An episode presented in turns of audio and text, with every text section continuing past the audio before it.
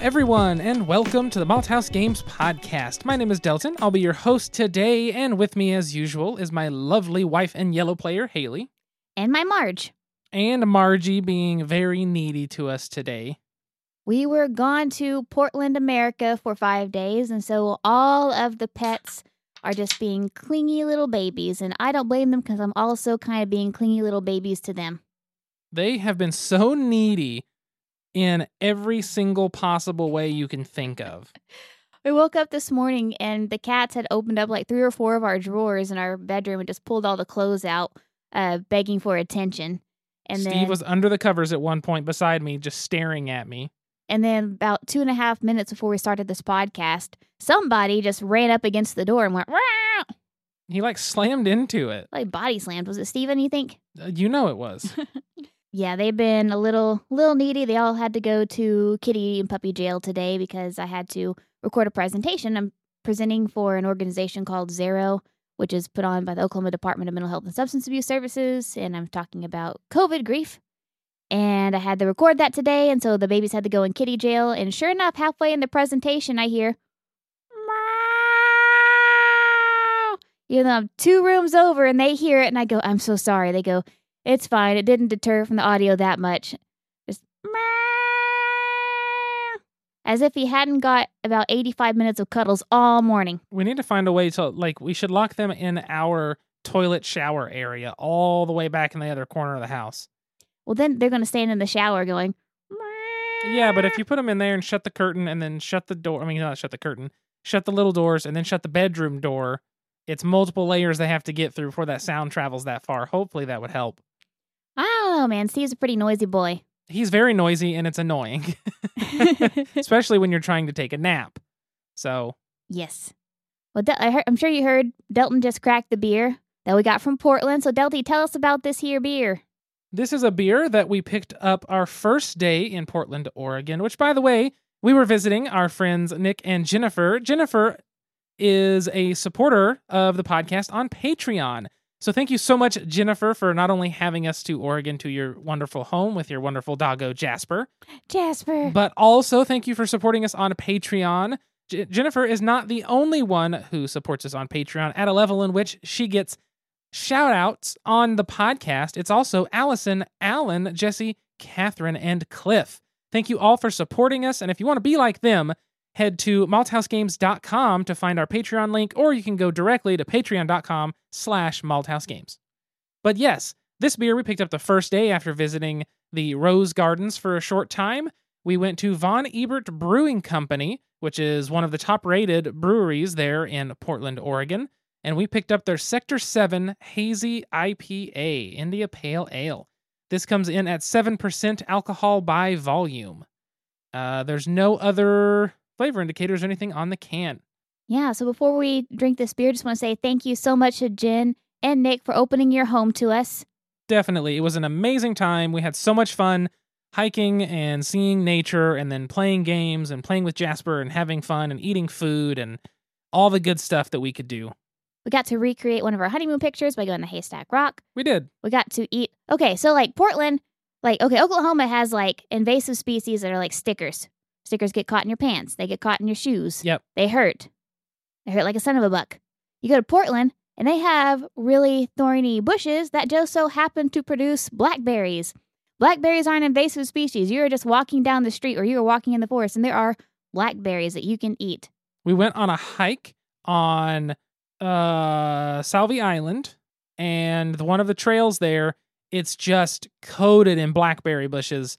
So the whole time we're just picking and eating blackberries as we walk and I don't know, we ate a lot of blackberries. We ate a lot of blackberries. My favorite ones are still the tart ones. I know Nick likes the sweet ones, but the tart ones that's where it's at.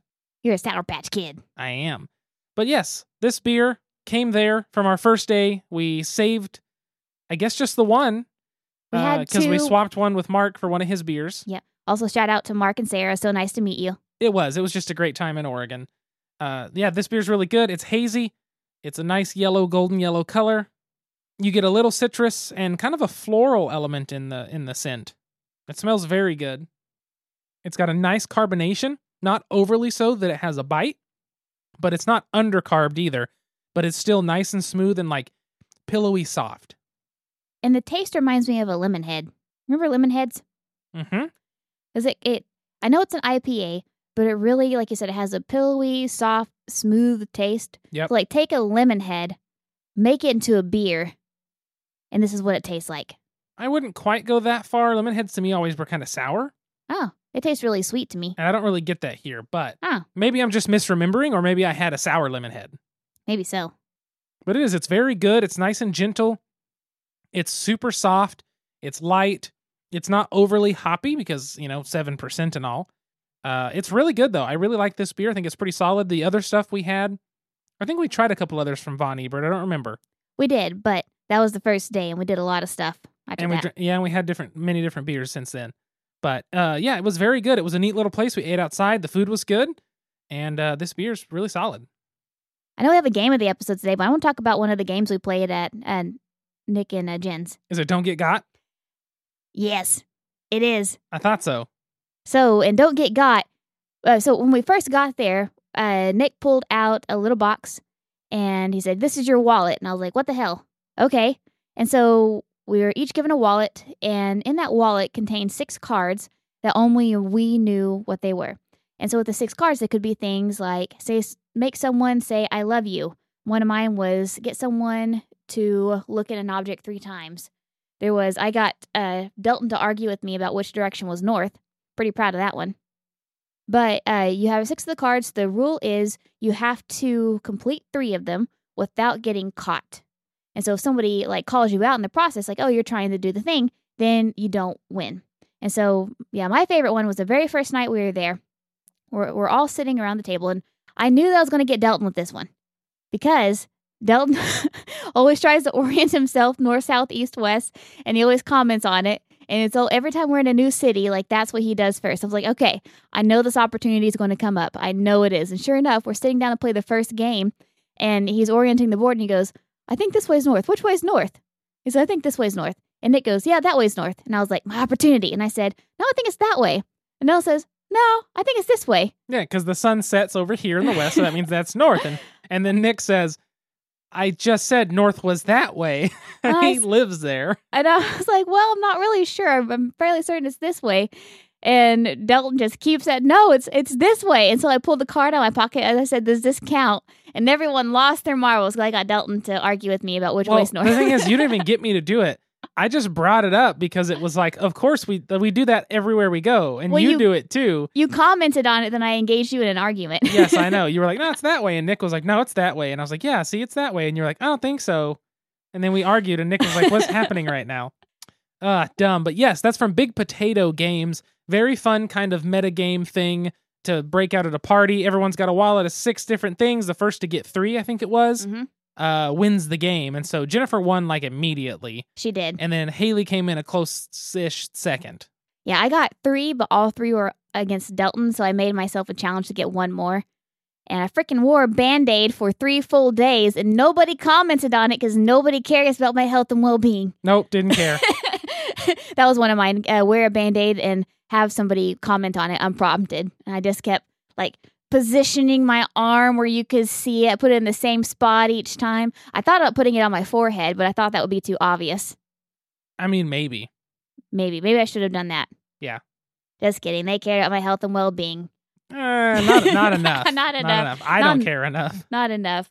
But yeah, it was really, really fun. And so we brought back this beer and we brought back some great memories and we brought back some sand in our socks and it was all around good time. There is. There's sand in my suitcase. I need to. I need to blow it out or something. And so what else we do over the last couple of weeks, anyone?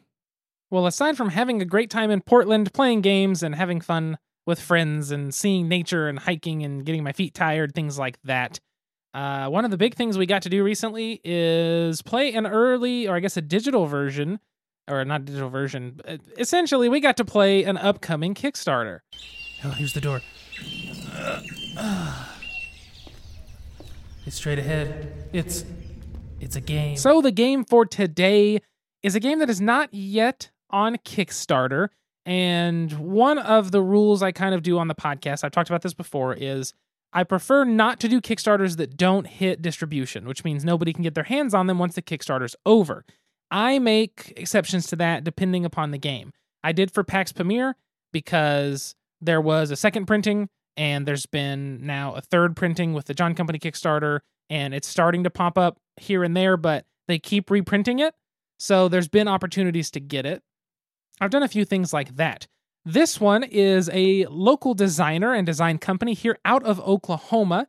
We have one of their other games, Churrascaria, which is modeled after. Now, am I correct in that it's a Brazilian Yes. steakhouse? Yes. So basically, the theme of Churrascaria is you want to eat the most meat. Yeah. Um, you also uh, don't want to eat salad. You don't want vegetables You don't want vegetables, and you don't want to throw up, or else you lose your points. unless you can throw up your vegetables. Unless you can throw up your vegetables, Then that's a good thing. It's a very cutthroat game of gluttony, is what it says on the box. Absolutely, it is. and it's it is, and it's a fun one for sure, especially with a group of like five six people.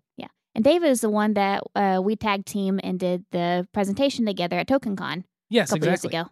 And so this is a new game that uh, their company, Absurdist Productions, is putting out on Kickstarter coming up on September 28th is the launch. You can right now sign up to be notified of its launch on Kickstarter. So on social media, Twitter, Facebook, anything like that, you can look up Absurdist Productions. Usually it's Absurdist Prod, is the way I think it is on Twitter. But this is a game called Paleo Vet. It is designed by Will Thompson, developed by David Thomas, graphic design by Bridget Indelicato, who was the illustrator and designer in War Chest, if that name sounds familiar. And then the illustrations are by Susanna Randakova, who is from Slovakia. She is a science librarian that illustrates children's books. And it is reflected in this artwork. Yes, these are color pencil amazing drawings of dinosaurs that look like the like 80s early 90s kids dinosaur books. And it's fantastic with all the graphic design and everything. It just looks so good. Uh, the game, now I am going to state this everything can change. Since the game is not produced and in our hands, anything we talk about can be morphed and tweaked and everything like that. Like we played essentially a final version. However, things can always change. So I just want to make that statement. We hope they don't, though, because it was an amazing game. It was a very good game. We're going to throw that out there right off the bat. So it launches in September, I believe September 28th. Uh, the estimated Kickstarter price right now, I think they said was solidified, is $39 for a copy of the game. Um, they originally said 30 to 60 minutes, but they're saying more 30 to 45 or about 10 minutes a player, which I think is very accurate. The four of us played on Tabletop Simulator through Steam, and Haley and I were both brand new. And then it was the designer, Will, and the developer, David, who were the other two players. And I think it took us, I mean, with teaching and talking and discussing, I think it took us like 40, 45 minutes. And that was with me navigating that ga- that uh, online. Tabletop sim. Yeah. You are very bad at tabletop, which I am honestly, so it's, clunk- bad. it's clunky, so it's understandable to be bad. I could not flip my card. I know it. I tried. Uh, so for the Kickstarter, I'm going to go ahead and get this kind of stuff out of the way. Uh, for the Kickstarter, it's going to be a copy of the game, things like that. Sometimes you can get multiple copies. You'll probably be able to get a copy of this and Churrascaria, their other game. Uh, I'm just making an assumption there. Uh, they are planning stretch goals depending on how the game does, but the stretch goals are not going to add content or expansions to the game. However, they will be adding things like spot UV on the cover, a custom insert, add ons like acrylic tokens, and things of that sort. So, really, the kind of add ons that I personally like to see that aren't trying to throw new things in the game. They're just trying to up the value or up the like premium nature of the game because that's always fun. Uh, the official little tagline for the game is You are paleo veterinarians competing to save as many dinos as possible from modern illness and injuries. Roll dice, upgrade your hospital, and compete with fellow paleo veterinarians. I almost said pello. Uh, to treat injured and sick dinosaurs. Pillow vegetarians. Yes, as long as the dinosaurs don't wake up during treatment, nothing can go wrong. Dot dot dot. 'Cause that's the fun part. So as you're treating these little dinosaurs, you have to tranquilize them to make sure they actually stay awake throughout the procedure Awake? Or stay asleep throughout the procedure. You do not want them awake. The thing is, if they wake up before they are fully healed, if they are a carnivore, they will run off and they will eat one of their bedmates as they run. Yes, there are three different types of dinosaurs in the game. There are ornithischians, I'm probably saying that wrong, theropods and sauropods, and there are two, uh, I guess, uh, uh, diet types, which is carnivore and herbivore. And I think, did they say there was one omnivore? I don't remember. I don't remember either. I would have to look through everything. But essentially the carnivores, like Haley said, if they wake up and try to run away from your hospital, they will take a snack on their way out, eating one of your other dinosaurs. So that's very bad. The way the game is going to play is it is a set collection game. You will have five piles of 10 cards in the middle of the table. So there are 50 different cards. And I believe that is an exact accurate. Yes, five piles of 10 dinos in the middle of the table. Uh, anytime one of those stacks is empty, the round will finish and the game will be over at that point. What happens on your turn is you are going to make sure to remove any sleep tokens from your dinosaurs. So the different dinosaurs, when they're tranquilized and brought to your uh, veterinary clinic, they will have amount of sleep tokens. That's how long your tranquilizer is going to last on them. Once they run out of those, uh, at the end of your turn that they run out, they will run away. And that's going to be either they eat stuff if they're carnivore, or if they're not, you're going to be losing out on potential points. Uh, once you do that and kind of refresh the upkeep so you're able to go, you roll all of your dice. And then if you have less than four dinosaurs, you'll put one into your veterinary clinic, which I love that idea of uh, automatically getting a dinosaur because I would hate to be the person who doesn't roll a tranquilizer and has just a bum turn. So I do think that that's a, a, a very good mechanic to add in and it keeps things interesting. Uh, you then spend your dice and tokens, whether it's tranquilizing dinosaurs to bring them in, treating a dinosaur based on the symbols you roll, or if you're buying upgrade dice, upgrades for your veterinary clinic, or DNA tokens, which are wild. And then after that, you're going to check on your dinosaurs, make sure awake ones run away, and if they're all asleep, you're fine. And then if you've cured any dinosaurs with your dice or wild tokens, you'll put them in your point pile. And I love the game because you can just play it like that. Like uh, David said that they designed the game where, you know, a group of 10 year olds can play and enjoy it, or their parents can sit around and play it. I have the exact quote. This is a game we have designed for everyone. It will play well regardless of age range, with plenty of depth for adults and simple play for kids. And so you can stop with those rules right there, where you're drawing cards, you're laying your dinosaurs out, you're treating them, you're rolling the dice, so on and so forth. Mm-hmm. Or you can take it up a notch and use these special abilities, basically specialize your hospital. It's very neat because if you play with, uh, let's say, I'm going to look at the little list here, the, the Ornithischians, which I think I had more of. A lot of the dinosaurs, when you get one type, Ornithischian or Sauropod, they usually give you a bonus, some of them do, for curing more of that type. Or if you upgrade your veterinary clinic for having different types of dinosaurs, for every two Ornithischians you have, you get an extra point. Or for every, you know, every two theropods you have, you get an extra point, things like that. So you can play with the cards that you know, this one does this and this one does that. And this one says that it's easier to heal dinosaurs with broken bones. So you're like, oh, I don't want to heal that dinosaur yet. I want to keep it here asleep as long as possible so I can have, you know, bonus points to heal dinosaurs that have broken bones. Which does not sound medically ethical, but you know. They're dinosaurs. They weren't ethical to be brought back in, to begin with, right? Same could be said about French bulldogs. Oh, yeah. Yeah. Womp womp. It just turned took a turn for the dark. It really it, it really did. Um uh, one of the things I do like in the game is there's 27 different dinos, but you will always have all 50 dinosaur cards in the play field. So, depending on how the game goes, there is potential to see every card every game. But it's unlikely that's going to happen, but you will see a lot of the same cards, but you won't always see them all. Like we didn't see the real big carnivore dinosaur. I can't think of uh, what it's called, like the the Giganosaurus Rex kind of thing, right? Like a gigantic T Rex. The big Can't ass think of his T-Rex. name. Yeah, the biggest one. I don't think that one came out in our no, game. the big ass T Rex. Oh, that's the name, Big Ass T Rex. Yes. I mean, just about.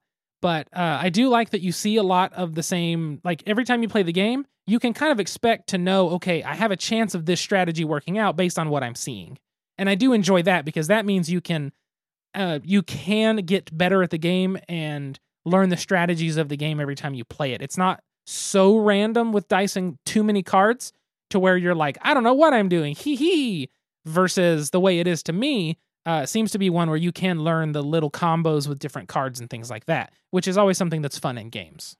Uh, the dice look like they're going to be really nice. I have not felt the physical dice they're going with. I think they're going with like a screen printed die. Can't say 100%, but the dice are pretty interesting. Essentially, when you heal dinosaurs, you can heal with antibiotics, which is like a pill, antiviral, like a little vial of medicine, uh, surgery, which looks like broken bone being mended, and then there's also the DNA symbol. So you'll use those on all the dinosaurs, and then there's specialty dice you can buy. If you roll three of a kind, you can spin that three of a kind to buy a specialty dice, which either has a higher chance of meds, higher chance of like the vial and a higher chance of the bones. So depending on your strategy, you can try to specialize your dice pool a little further that direction.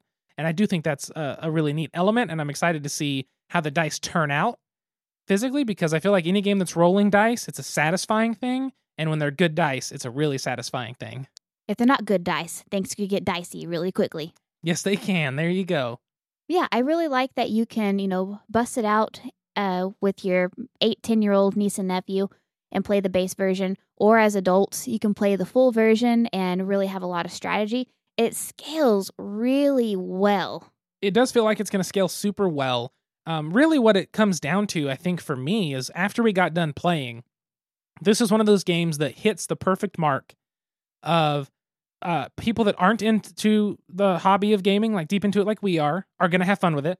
People that are in the hobby of gaming are going to have fun with it. Kids and adults alike can have fun with it. Family, friends, anybody. Like it's kind, it kind of hits that mark of kind of where I put stuff like Azul, right? It's there's little puzzly things to it. You can have awesome combo-y turns, big turns, small turns, but it's easy enough to grasp for multiple people to get in on. And it's one of those that's always fun to play, and it plays in a short play time. So I feel like they've really hit the nail on the head. Um, I don't know. I just after we finished it, me and Haley both said like I came out of the computer room and she's like, "We have to get this." Yes. I was like, "Okay, that's a solid sign for Haley to say like de- uh, definitively we have to get this." I-, I know that she's really enjoyed it, so we really had a great time playing, and I'm really excited for the Kickstarter. And totally have Christmas presents for 2022 planned out for our nieces and nephews. Oh, that's a good idea. We're totally getting this game for Harper and Tyler. We're totally getting this game for Lakin. Lakin's got a couple years to grow into it, but by God, she's going to be there soon. I'm sure we can figure something out where we can buy several several copies depending on how they f- frame it all in the Kickstarter. Oh, yeah. something like that. But I'm very excited for it. I'm looking at my notes here to see if there's anything I missed in terms of, you know, resource allocation, dice rolling, set collection. Uh, you want to have the most points. Who got the most points this round, Delty? So Haley won with 32. Yeah, I did. I came in second with 26. David came in third with 24, and the designer Will came in last with 22, uh, which is I thought was pretty funny. Um, but Haley had a solid strategy that just really played out, and I was trying to catch up to her, but it didn't work out. Oh, there you I go. have written down 45 play minute time. I had a specialized hospital where I treated a lot of sauropods. We're set up to treat them, treat them efficiently, and treat them well. I, I will say too, in the artwork and the flavor text, and by flavor text I mean like this dinosaur has this ability. There are a lot of uh, references, like pop culture references for dinosaurs. So, for example, the Velociraptor, or one of the raptors, uh, its like little special on its card is Clever Girl, which you'll recognize probably from Jurassic Park. Uh, they said that there's a lot of is it Farside? Is the dinosaur comic? Is that what it's called? I can't remember. I, I've never personally read it myself. I believe it's called Farside. I don't feel like Googling it. But David said there's a lot of that referenced in there. And they even have a reference with Littlefoot and Littlefoot's The mom Land Before Time. for Land Before Time. It's the only card that shows two dinosaurs. And he said that there is a lot more of more, or a lot more hidden references within the artwork and stuff like that. So I thought that was a really neat thing to do. But uh, we will try to post. I mean, obviously, when I post this podcast, you'll see the ad with the images, but I will be also posting uh, again as the Kickstarter gets closer to launching and probably once it launches. And I just need to, um, you know, get this artwork out there because it is stinking adorable and great. Yes. So good luck to the team at Absurdist Productions on their Kickstarter. We will be uh kickstarting your game. Oh, for sure. I highly recommend checking this game out when it hits. We Oh, will try to provide the link at that time. Yeah. So we'll be we'll be backing it and we hope you guys do too. For sure. Hey, what can I get you? I'd like a topic. Any special way? Make it a top shelf topic. Coming up. Enjoy. Well, that was a dice conversation. It was a dice conversation. Should we roll on down the line and see what we land on? Snake eyes. There you go. Is that how it's going to go? that sounds bad. But no, for a topic today, we determined that we are going to talk about Dyson games because uh, I generally haven't, like, I try not to have an overall negative view on dice because dice are fun. but depending on how the game functions with dice, can determine how good or bad it feels to play said game. I think this is instantly getting heavier than the than the game than the game part of the episode. So, what we really wanted to talk about was different uses of dice in gaming. Because when it comes to dice, like you can have, like, I, I think about the games that I played whenever I was a kid. I had no autonomy in these games. You're playing things like Clue, where you just roll the dice and move. You roll the dice and move. Maybe you can choose what room you go into, but you roll the dice and move. There's like zero decision making or autonomy. You're just kind of rolling the dice and moving. Same thing with uh, Yahtzee. Aside from like pressing your luck, there's really no strategy to it. You're just at the mercy of the dice gods as you play. And for Delton, I remember early in our relationship when we were talking about gaming, you know, he introduced me to the term Ameritrash. Ameritrash is the games where just da da da da da, you use dice da da da da da da da, and your fate is sealed Yeah, with the roll of the dice. yeah, And you know, you've kind of talked about that before. It's kind of that loss of agency, feeling like you have no control, feeling like you just kind of set up to lose. Like that's not fun for you. No. Even if the dice could be in your favor, it's just it just kind of takes the fun away. Whenever you're it definitely can. Whenever dice is like the main way to play. However, dice don't have to be that way. There's another way. Yeah. Just like your job doesn't have to make you miserable, neither do your dice. Exactly.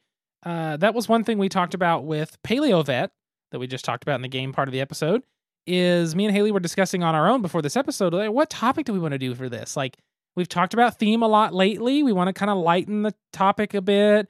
This is about dinosaurs that are cute and you're rolling dice to heal them. And I thought, you know, we haven't really talked about, and this was Haley said, we haven't done dice. What about dice? And I looked and I was like, we really haven't done a topic really about dice. He control F'd and did not find any mention of dice. I literally control F on my spreadsheet that keeps track of every game, every topic, every question, and every beer.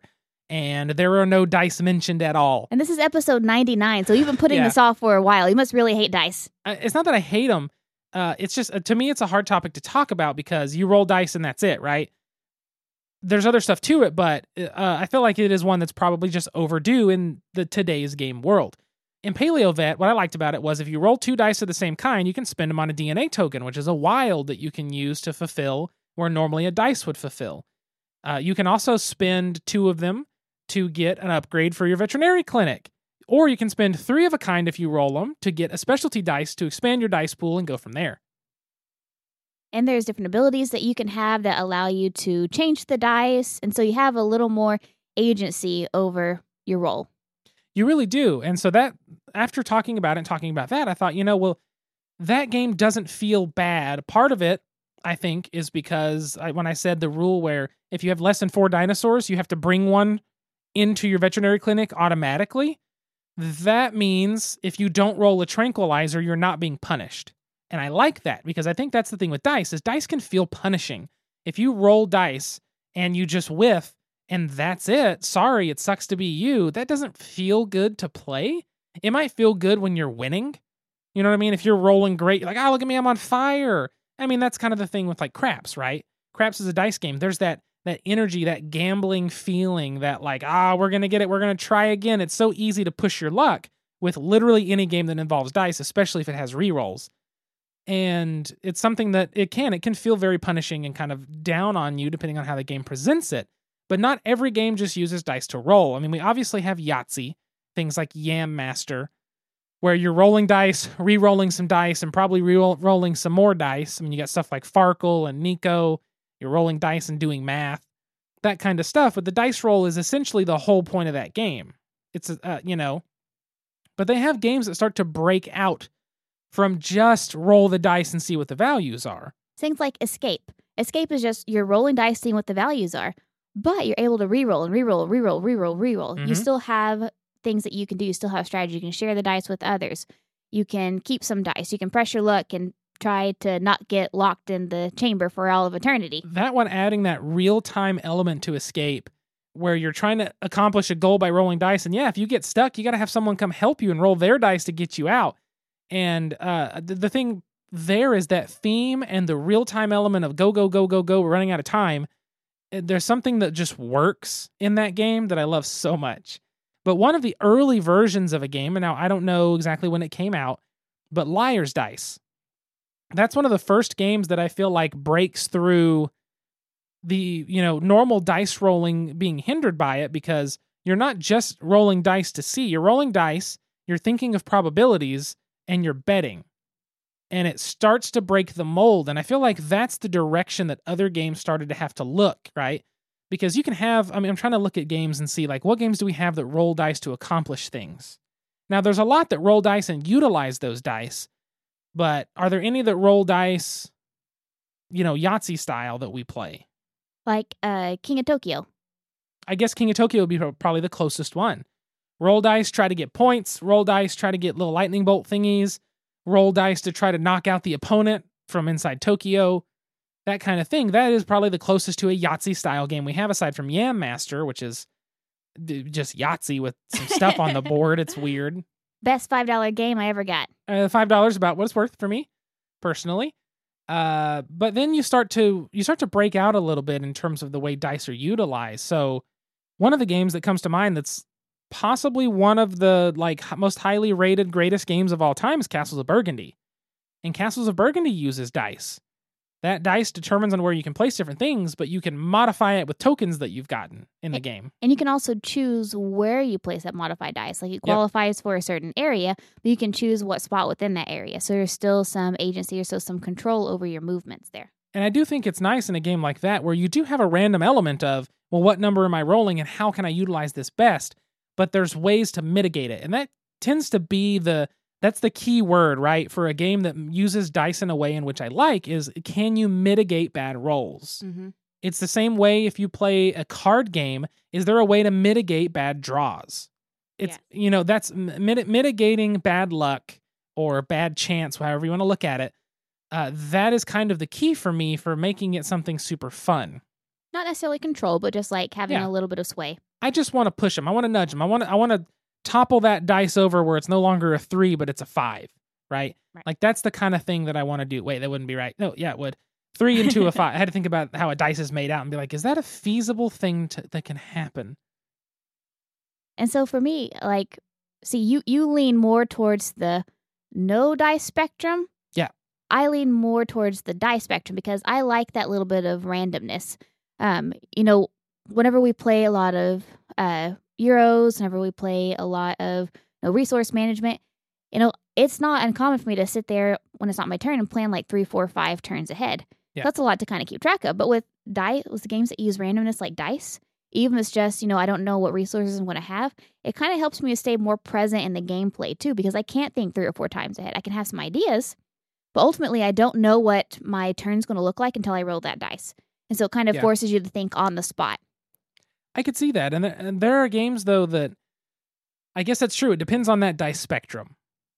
It depends on the dice spectrum a lot because if you go more towards my side of the dice spectrum, you get games like Coimbra, where you roll a dice and it sits in a thing and it determines kind of like where you can play it. Or you've got, you know, Castles of Burgundy, or I'm trying to think of uh I had a game in my mind just now and it just went and like flew away and fizzled out of my brain because I'm I didn't get to nap because Steve woke me up. So you know the usual. I But- wish I knew what direction you were going, but there's Star Wars. Star Wars has dice. Star Wars Destiny does have dice. Those are okay. I'm not a huge fan of the way that the dice are used there. It's neat to use dice. They're hard to mitigate. Yeah. And again, that comes down to the issue for me. But one of the games that uses dice really well is, and in a completely different method, is like I'm going to point out two: Sagrada and Noctiluca.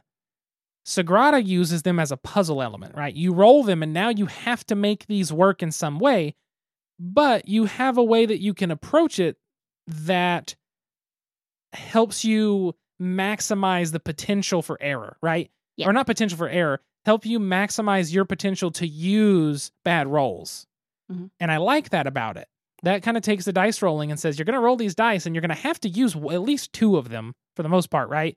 You're going to have to use these two. How can you place stuff on your board to maximize usability of random dice rolls? Yeah.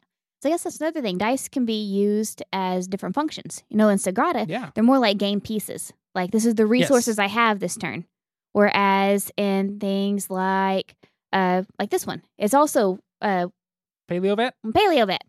It's it's also resources, but then you have other ones where dice, you know, they determine where you can move or what actions you can take. And so dice, you know, it's not just rolling to see, oh, I get to move four paces to the north. Yep. It's, you know, what resources do I have? Where can I go? oh, this looks pretty. I like this. Exactly. I mean, games like Noctiluca is kind of like Sagrada, where it's those dice are essentially pieces on the board, but in Noctiluca, you're trying to find, you know, long strings of a of a certain number and pick those up and the colors you can use and it uses dice as an easy way to randomize something without having an excess of like tokens or something on the board. There's a lot of dice in that game though, so that's definitely a thing. And so dice can be used differently. Now, one of the ways dice is used, or I should say two of the ways, are a lot of combat and war games tend to utilize dice to simulate uh, the randomness or the I don't want to say randomness, the unreliability of some sorts of different types of combat. Right? Just because you're playing soldiers on a board, it doesn't mean every single shot hits. And that's just kind of a fact of, you know, I mean, a sad fact of warfare. Not a sad fact, maybe happy. I don't know. Kind of a heavy topic there for a second but that it simulates it well, right? Not everything is going to be a hit. Kind of like Battleship, you're not always going to be on the mark. Or like whenever you're playing King of Tokyo, just because you're Yeah. wearing a giant robotic bunny suit, it doesn't mean you're going to completely destroy your opponent the first time you hit. Exactly. And so those games tend to use them. There's ones like Memoir 44 that do something a little different, and the dice are not just like a one through six and add a number or do this, but it uses it like most games that have like a, you know, kind of combat utilize a dice system in some manner for the most part.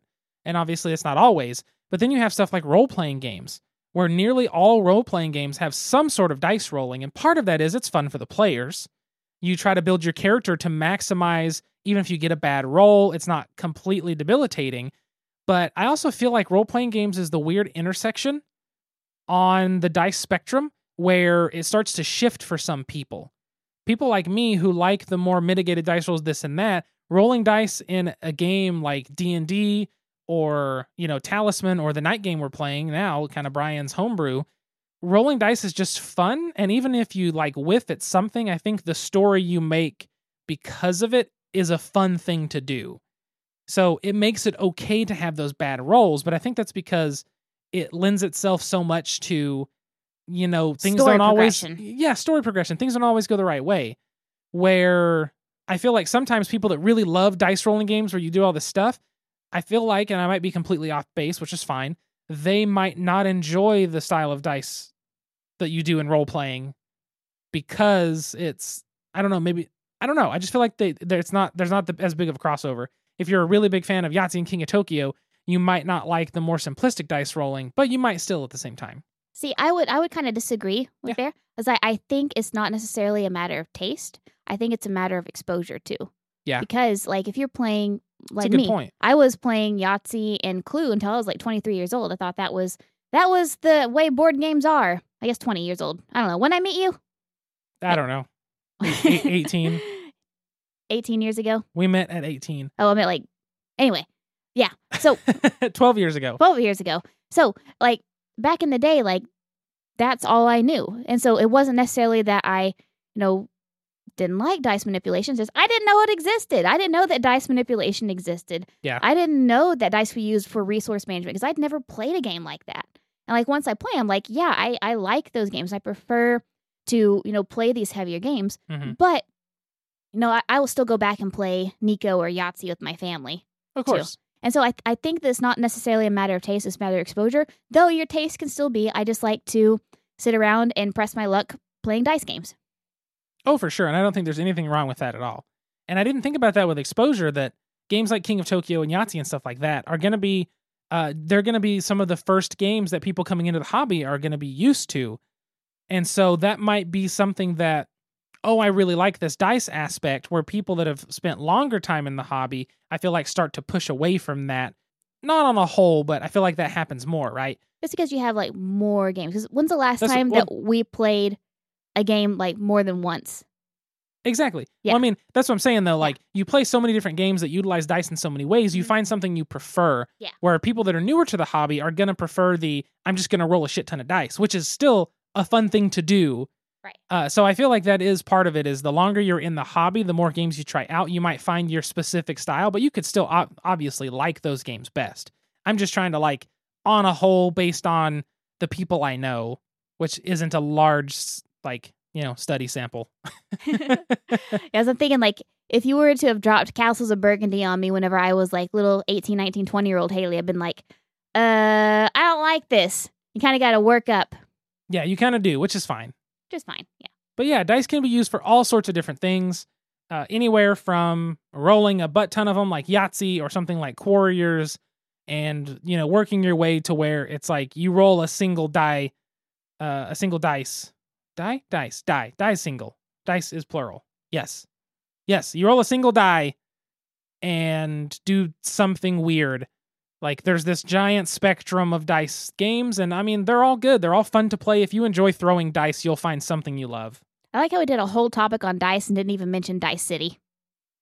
We didn't mention Dice City. I've played it once because I was mm, I was a little lukewarm on it. I need to try it again um, and take a look at it. I was thinking more of Roll for the Galaxy because I like Race for the Galaxy, but Roll for the Galaxy includes just a butt ton of dice you're rolling, which is always fun.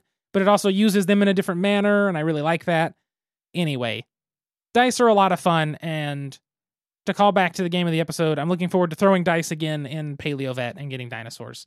I just wanted to say that because I am actually excited about this game. I am too. This is one of those things where, as a listener, they're like, ah, hmm, they got to play a game, didn't they? It's they're they're they're being overly positive. No, I'm just actually am excited to get this game. yeah, we, we really are. And we are not compensated for this. Like, this is just our opinion. No, we were not. not It- being paid. we just for got this. to we just got to play it. It wasn't a just got to review copy, nothing like that. we just got to play and have fun with our friends. And I wish we could see them at a con this year, but unfortunately there's a plague. But I'm really Womp glad we got to connect with them over the tabletop simulator, and they have a lot of patience with me and learning how to flip my cards. So thank you guys.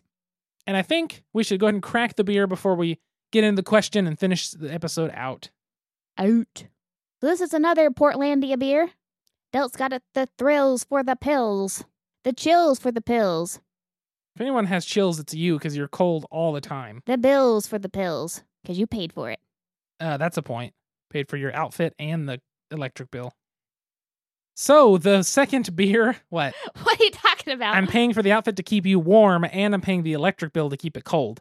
well, That's what I meant. Okay. Yeah. Uh, so the bill this uh, today, right now, this time, this moment is from pFriem, P F R E uh, I E M, pFriem from Hood River, Oregon. It is their Pilsner. It's got a little bear with a hat on it. It looks like Smokey the Bear. It's simply called Pilsner, and it says, "Prepare thyself for fresh scents of flowers and tart lemon zest with a touch of honey and a crisp, spicy finish."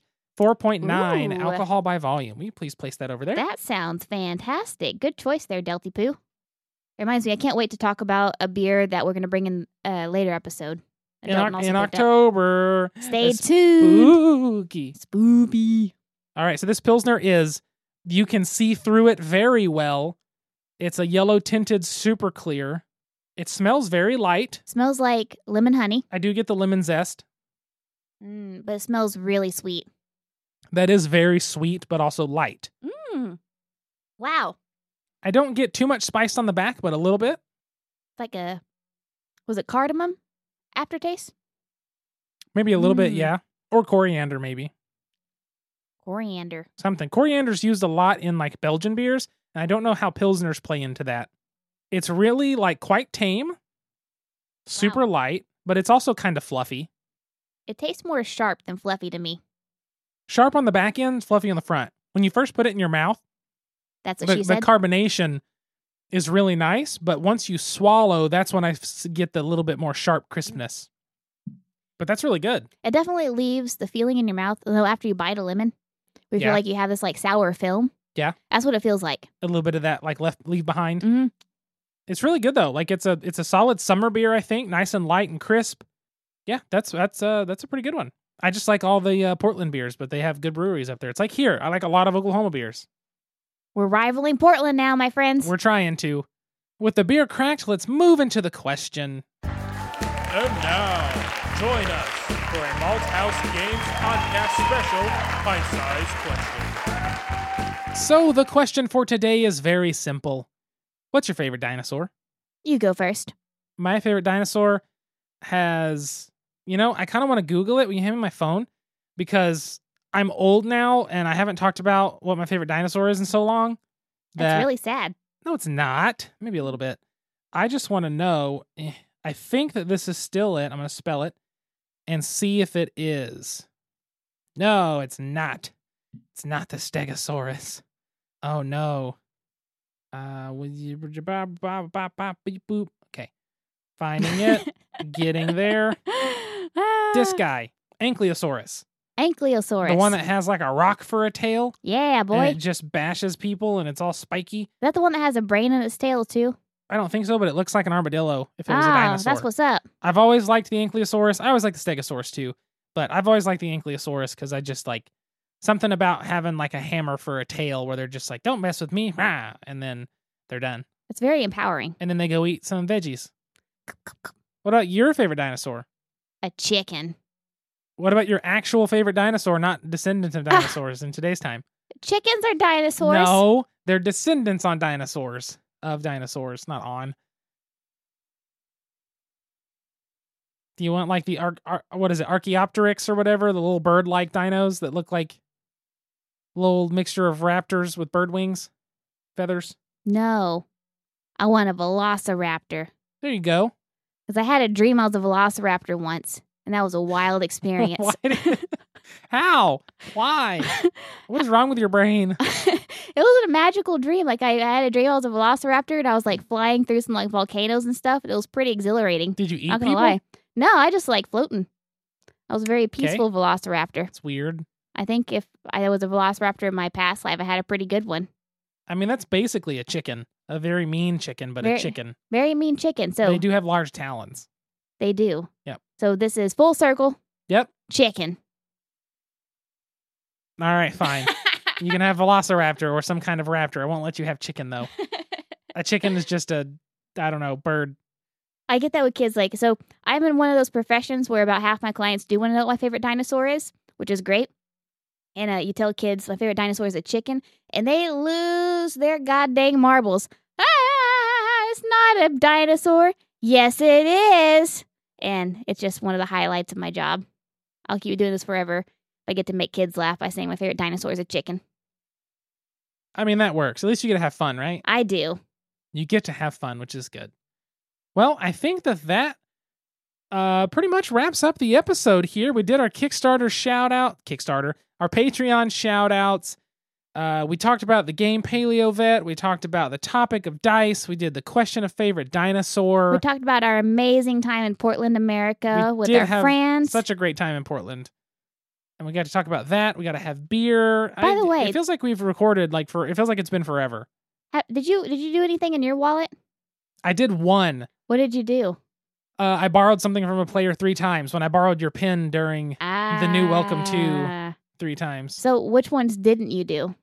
All the other five. Well, what, what were they? I don't remember at this Oh. point. Uh, I had one that was put it was like put it in a book and laugh out loud until somebody comes and looks at it, which is hard to do. like I'm never gonna if someone's looking at a book laughing, I'm not gonna just walk over and see what they're laughing at. That feels weird. Uh, so I didn't do that one. Um, I I don't remember them all. They were hard, which is why I didn't even attempt any of them. I just did the one that was easy, which is borrow something, but it was like all of them needed me to do something that I was like, that's not gonna work. That's not gonna work. I see. Like for me, like we went to Powell's Books the first day, and I picked up uh, Carrie Fisher's biography, and I read it while I was over um, at their house. Yeah. And it literally made me laugh out loud. yeah, true. oh yeah, you were sitting out there for some of it too. Like some of it, I Mhm. was sitting outside. I just had to put the book down and just laugh. I just laughed. No, You could have pulled my- it off. I this is couldn't my kind of game. Yeah, it'll definitely be a fun game for any kind of parties. It's from Big Potato Games. You're a big potato. Thank you. Uh, but yes, I'm trying to think of if we're missing anything.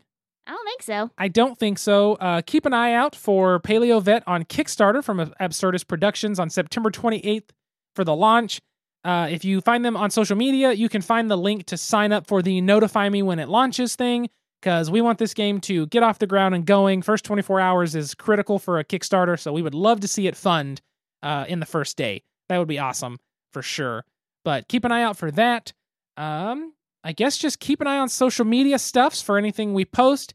If you want to send us a question to answer on the episode, a topic to cover, anything like that, you can always send us an email, contact at malthousegames.com.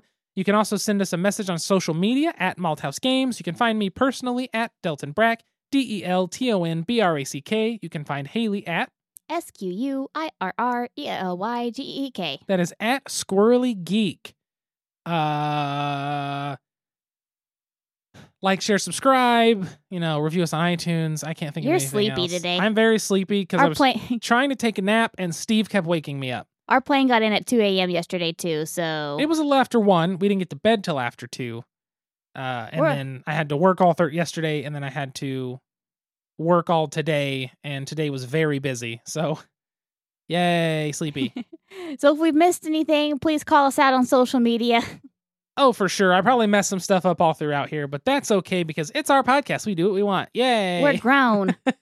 Thank you again for tuning in to the Malthouse Games Podcast, episode 99, which means the next episode is episode 100, where we're going to have the number one fan, Allison, on the podcast, as long as we can get everything scheduled nicely, uh, which I believe we're going to be very easily. Uh, I don't know exactly what we're doing on the episode. It might just be a goofy episode of random things, but we'll get that figured out, and you'll have to tune in next time for episode 100, which is a weird thing to say. We're moving into triple digits now. I cannot believe it. It's so strange to be doing it for this long, but here we are. Enjoying every minute of it. Exactly. So until next time, sit back, relax, grab a drink, and play some games. We'll see you folks later. Goodbye. Bye.